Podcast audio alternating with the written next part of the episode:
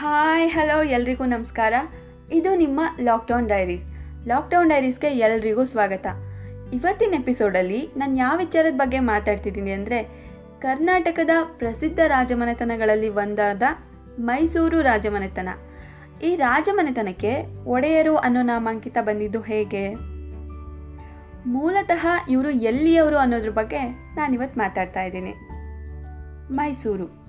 ಈ ಹೆಸರು ಕೇಳಿದ ತಕ್ಷಣ ನಮಗೆಲ್ಲ ಮೊದಲು ನೆನಪಾಗೋದು ವಿಶ್ವವಿಖ್ಯಾತ Mysuru Dasara. Chamundi Betta, Mysuru zoo, K R S dam, Mysuru ಅರಮನೆ ಮತ್ತು ಮೈಸೂರು ಅರಸರು. ಪ್ರಸಿದ್ಧ ರಾಜಮನೆತನಗಳಲ್ಲಿ ಒಂದು ಮೈಸೂರು ರಾಜಮನೆತನ. ಆದರೆ ಇವರು ಮೂಲತಃ ಮೈಸೂರಿನವರೇ ಅಲ್ಲ. ಹಾಗಾದರೆ ಎಲ್ಲಿಯವರು?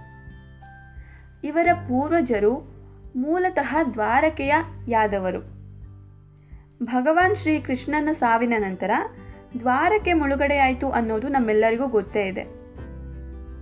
ಆ ಮುಳುಗಡೆಯಾದ ಸಂದರ್ಭದಲ್ಲಿ ಅಳಿದುಳಿದ ಯಾದವರುಗಳು ದ್ವಾರಕೆಯಿಂದ ಬೇರೆ ಕಡೆಗೆ ವಲಸೆ ಹೊರಟರು. ಹಾಗೆ ವಲಸೆ ಹೊರಟವರಲ್ಲಿ ಒಂದು ಕುಟುಂಬ ಮೈಸೂರಿಗೆ ಬಂದು ನೆಲೆಸಿತು.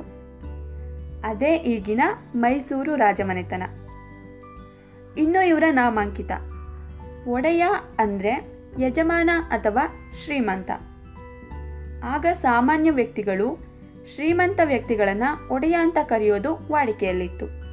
ಹೀಗೆ ಜನರ ಬಾಯಿಂದ ಬಾಯಿಗೆ ಬಳುವಳಿಯಾಗಿ ಬಂದ ಪದ ಮುಂದೆ ಮೈಸೂರು ರಾಜಮನೆತನಕ್ಕೆ ಅಧಿಕೃತ ನಾಮಾಂಕಿತ ಅಥವಾ ಸರ್ನೇಮ್ ಆಗಿ ಅಸ್ತಿತ್ವ ಪಡೆದುಕೊಳ್ತು. ಹೀಗೆ ದ್ವಾರಕೆಯ ಯದುವಂಶೀಯರು ಮೈಸೂರು ಒಡೆಯರಾದರು. ಇಲ್ಲಿಗೆ ಈ ಸಂಚಿಕೆಯನ್ನು ಮುಗಿಸ್ತಾ ಇದ್ದೀನಿ. ಮತ್ತೆ ನಾನು ನಿಮ್ಮನ್ನ ಭೇಟಿ ಮಾಡ್ತೀನಿ ಮುಂದಿನ ಸಂಚಿಕೆಯಲ್ಲಿ. ಎಲ್ರಿಗೂ ನನ್ನ ಹೃತ್ಪೂರ್ವಕ ಧನ್ಯವಾದಗಳು.